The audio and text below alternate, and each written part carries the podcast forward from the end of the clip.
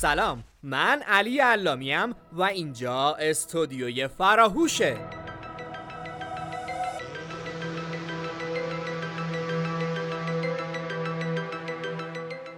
ما به همراه رتبه های برتر کنکور سراسری در مؤسسه علمی فرهنگی فراهوش با شما این تا به دقدقه ها و مشکلات شما دانش آموزان و کنکوری های عزیز بپردازیم.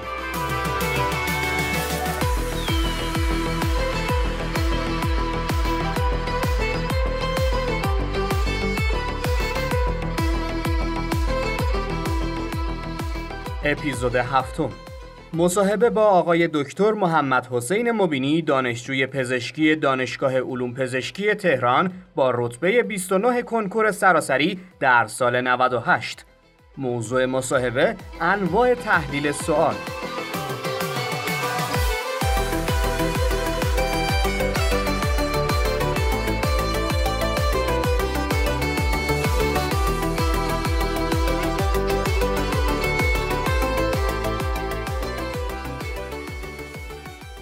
سلام و درود به شما وقتتون بخیر. جناب مبینی من شما رو معرفی کردم. شما هم لطف کنید یه بار دیگه خودتون رو معرفی کنید.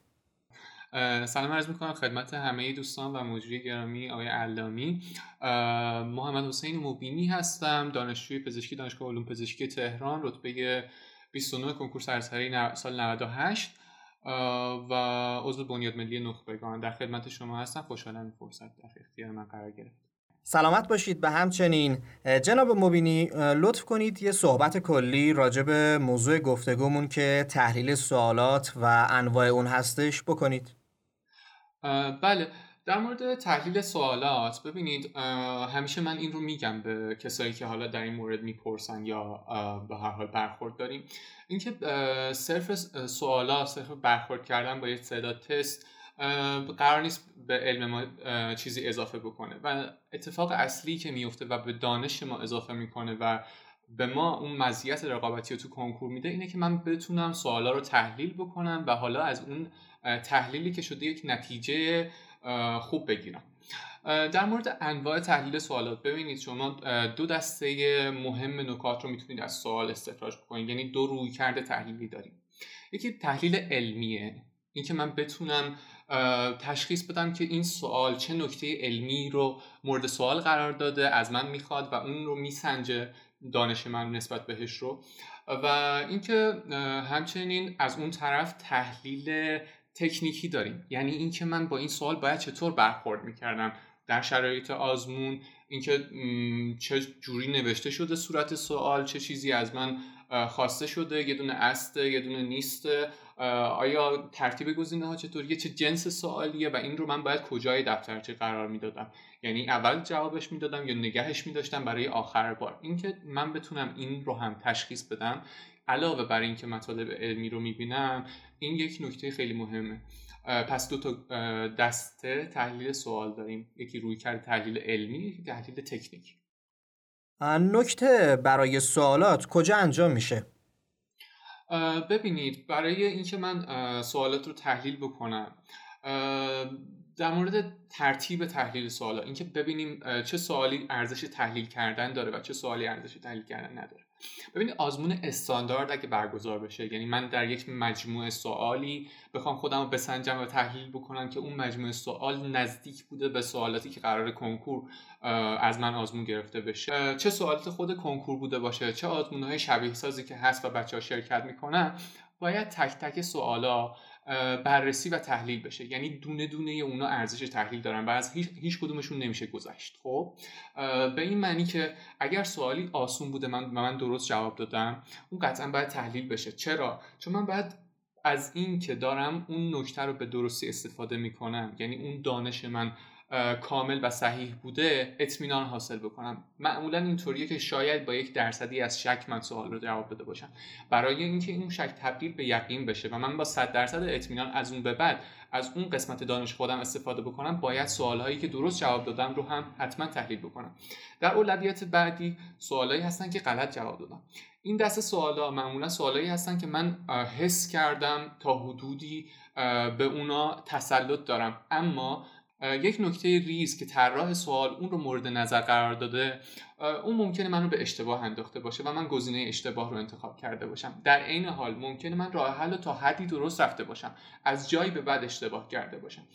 برای اینکه اون یادگیری من هر چقدر بهتر تکمیل بشه و اصلاح بشه اون یادگیری ناقص من و اینکه بدونم واقعا باید اگر تا اینجای سوال رو درست رفتم بقیهش چطور بوده یا اینکه اگر جای اشتباه کردم اون نکته ریزی که باعث شده من با اینکه دانش زیادی نسبت به اون سوال داشتم ولی باز اشتباه بزنم اون یکی رو دریافت بکنم و از این به بعد از پس بقیه سوالای مشابه بر بیام. پس سوالای اشتباه هم در اولویت بعدی ما قرار دارن و مهمترین یادگیری ما اونجا اتفاق میفته جایی که باید از اشتباهات خودمون یاد بگیریم. دسته آخر سوالا هم میشه سوالی که من جواب ندادم. خب به حالا هر دلیل اینکه سر جلسه تایم نداشتم برای جواب دادنشون یا اینکه من اون سوال رو خوندم و دیدم ایده برای حلش ندارم. خب به هر حال من باید این سوالات رو تحلیل بکنم. چرا؟ چون آزمون استاندارد رو ما داریم صحبت می‌کنیم اون سوال قطعا سوال پرتکراری بوده که درش مطرح شده. در کنکور سرسری مثلا مطرح شده. پس من باید اون نکتهش رو یاد بگیرم. اگر بلد نبودم الان تو این آزمون به من گفته شده که برو اون قسمت کتاب رو بخون و یادش بگیر. اون قسمت مهمه. و اگر هم بلد بودم ولی وقت آزمون به من اجازه نداده باز این دلیل نمیشه که من اون سوال رو نادیده بگیرم. باید حتما برم سراغ بررسیش باید بخونمش و حالا بعدا شاید من تونستم مدیریت زمان خودم رو ارتقا بدم و از اون به بعد شاید تونستم سوالات بیشتری رو بزنم. اون موقع این سوال هم به درد من می‌خوره. در مجموع تک تک سوالای یک آزمون استاندارد به درد می‌خورن. حتما باید تحلیلشون بکنیم از هر دو دیدگاه تحلیلی. چه تحلیل علمی چه مطالبی می‌تونستم به من یاد بدم و چه تحلیل تکنیکی. اینکه من باید با سوال چطور برخورد می‌کردم و کجای آزمون اول آزمون آخر آزمون و از لحاظ زمانبندی کی جواب بهش می‌دادم اینم میشه در مورد اولویت بندی نکات سوال و تحلیل آزمون. مدت زمان تحلیل سوالات چجوریه؟ حتی مثلا میگید سوالات غلط اولویت دارن این مدت زمانی که برای اونا در نظر می‌گیریم تا سوالای آخر فرقی می‌کنه اصلا زمان گذاری برای تحلیل سوالات اصلا به چه نحویه خودتون چیکار می‌کردید؟ در مورد زمانی که برای تحلیل سوالا می‌ذاریم. ببینید مهمترین فاکتوری که در تحلیل سوالا مهمه اینه که اون تحلیل کامل و با کیفیت اتفاق بیفته اینکه چقدر از من زمان می‌گیره هم مهمه چون به هر حال ما در سال کنکور اونقدر time اضافه نداریم برای اینکه بگیم خب با خیال راحت من میشینم یک ساعت یه سوال رو تحلیل می‌کنم. نه این هم نمی‌خوام اتفاق بیفته. در عین حال می‌خوایم با کیفیت هم اتفاق بیفته. ببینید در حد ایدئال بخوام بهتون بگم time ی که برای سوالا در نظر گرفته میشه. مثلا اگر شما دفترچه سوال مثلا ریاضی رو ببینید برای سی تا سوال ریاضی 45 دقیقه حدودا زمان در نظر گرفتن خب این زمان رو اگر ضرب در دو یا سه بکنیم یعنی حدود یک ساعت و نیم کمی بیشتر یا کمتر این میشه تایم مناسب برای تحلیل سوال. هر چقدر من بتونم این رو در طی تکامل تحصیلی خودم یعنی اینکه من هر چقدر مسلط تر بشم روی مطالب این زمان حداقل برسونم قطعا می‌تونم تعداد تستای بیشتری رو تحلیل بکنم و به تسلط بهتری برسم. در نتیجه برای استارت برای اینکه من بخوام شروع بکنم با یک زمانی حدود دو سه برابر زمان عادی آزمون می‌تونم شروع بکنم و این رو باید کم کم برسونم به اون زمانی که حدودا بشه زمان آزمون. یعنی من هر سوالی رو در همون تایمی که قرار سر جلسه باهاش برخورد بکنم بتونم تحلیلش بکنم. در این حال اینکه قبلا شما این سوالا رو اون موقعی که قرار بوده به سوال جواب بدید باهاش برخورد داشتید و ایده کلیشو دارید. در نتیجه نباید اونقدر زمان زیادی ازتون بگیره. در این حال این رو هم بگم تحلیل سوالا هر چقدر با فاصله کمتری اتفاق بیفته. یعنی من از زمان آزمونم بذارم هر چقدر سریعتر برسم به تحلیل سوالا این مطالبی که از سر جلسه در ذهن من هنوز در سطوح بالا هستن هنوز در حافظه کوتاه مدت من هستن و هنوز من می‌دونم که این سوال رو باهاش چه کار کردم و چطور بهش جواب دادم قطعا تحلیل عمیقتری هم خواهم داشت. چون اشراف به شرایط سر جلسه هم داشتم و تحلیل تکنیکی من قوی تر خواهد بله درسته.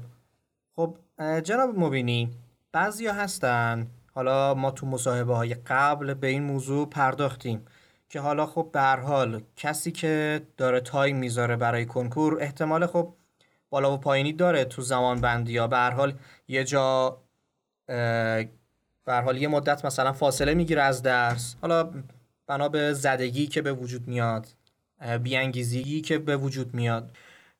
میاد مثلا دیگه این ور ای نزدیک کنکور میشه.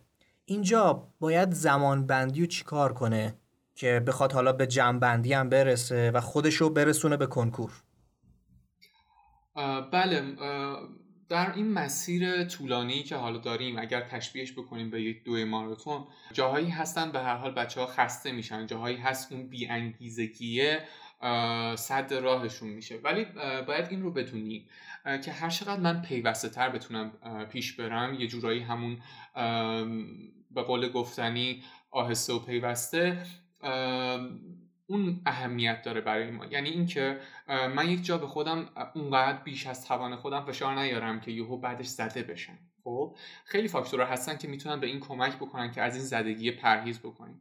یکی از این فاکتورها حالا من چند تایی که به ذهنم می‌رسه رو حتما میگم خدمت شما یکی از اینا تنوع تو برنامه است شما ببینید اینکه در برنامه‌ای که برای خودتون میچینید برای اینکه حالا من یه هفته می‌خوام درس بخونم یه روز می‌خوام درس بخونم یه هر تایمی که برای خودتون می‌تونید پیش بینی بکنید حتما تنوع رو در نظر بگیرید. اینکه صرفا یک روز من مشغول باشم به یه درس و اون رو بگم خب من می‌خوام برای کل این قسمت تستاشو بزنم و بهش مسلط بشم و کل روز من برای یه درس بده این قطعا خستگی ایجاد می‌کنه. خب؟ اگر من بتونم در یه روز. حالا پیشنهاد من اینه که با دو تا درس اختصاصی با دو تا درس عمومی شروع بکنید.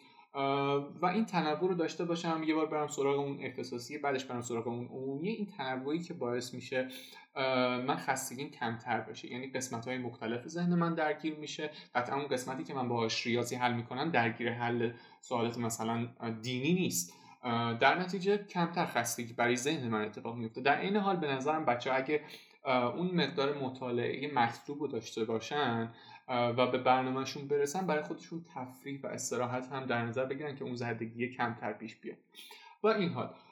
اگر رسیدیم به یه برهه‌ای که خب به هر حال من انگیزم از دست دادم و خسته شدم بهترین راهکاری که به خودم شخصا کمک می‌کرد این بود که به تلاشای قبلیم فکر می‌کردم.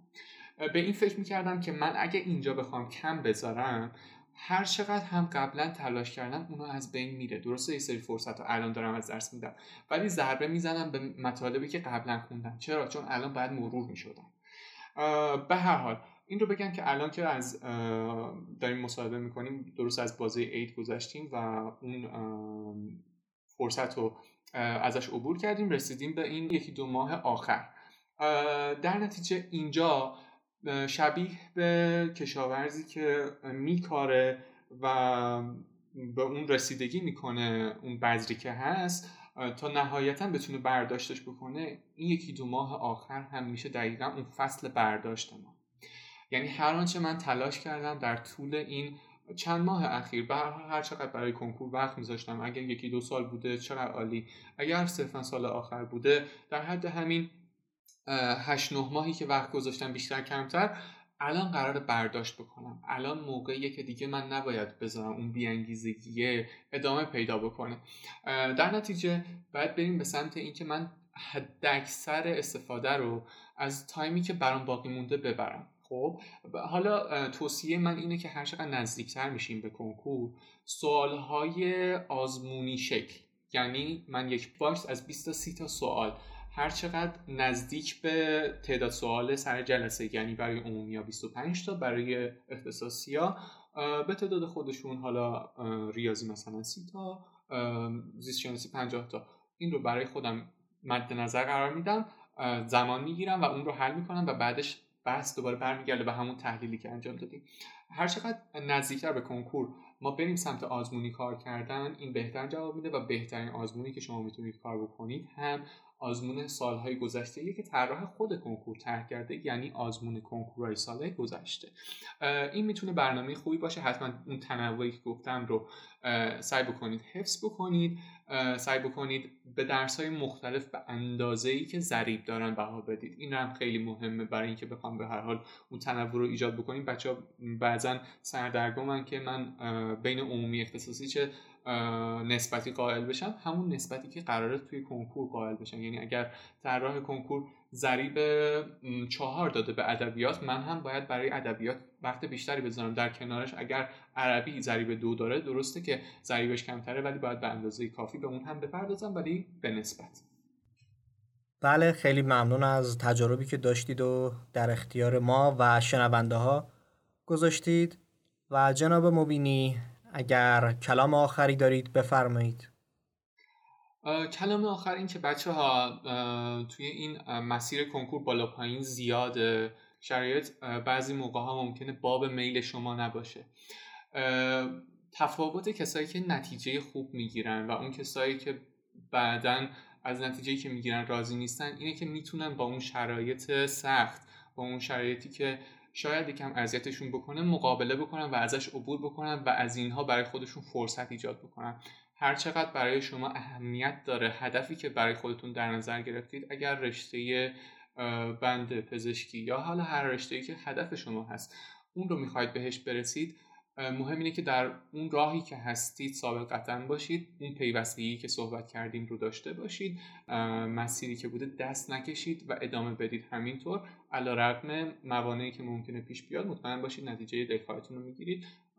با آرزوی موفقیت برای همه کسایی که این بورس میشید به قول هیتلر اشک هایی که بعد از شکست ریخته میشه عرق هایی است که نریخته ایم خیلی ممنون از صحبت های شما. امیدوارم که در زندگیتون و در راهی که دارید موفق باشید. همینطور کسایی که صدای ما رو میشنوند خیلی ممنون از وقتی که گذاشتید و تجربی که در اختیار ما و شنونده ها قرار دادید. خواهش می‌کنم باعث افتخار. سلامت باشید. خدایار و نگهدارتون. خدا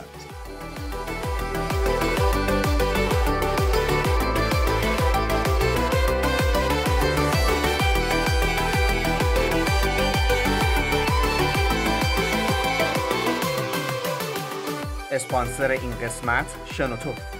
شنوتو یک پلتفرم برای شنیدن پادکست و کتاب صوتی است که می‌تونید اپلیکیشن اون رو از گوگل پلی دانلود و یا از وبسایت شنوتو استفاده کنید و خبر خوب این که شنوتو روی پکیج یک سالش تخفیف گذاشته تا بتونید تمام پادکست ها و کتاب های صوتی رو به صورت نامحدود بشنوید و لذت ببرید. البته کلی محتوای رایگان توی شنوتو هست که اصلا نیازی به خرید اشتراک نداره. پس اپ اندروید شنوتو رو همین الان نصب کنید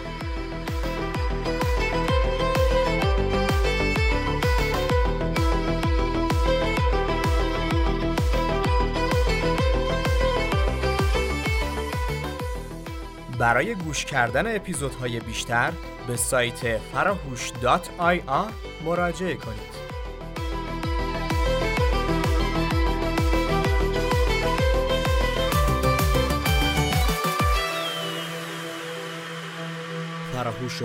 فراموش نکنید.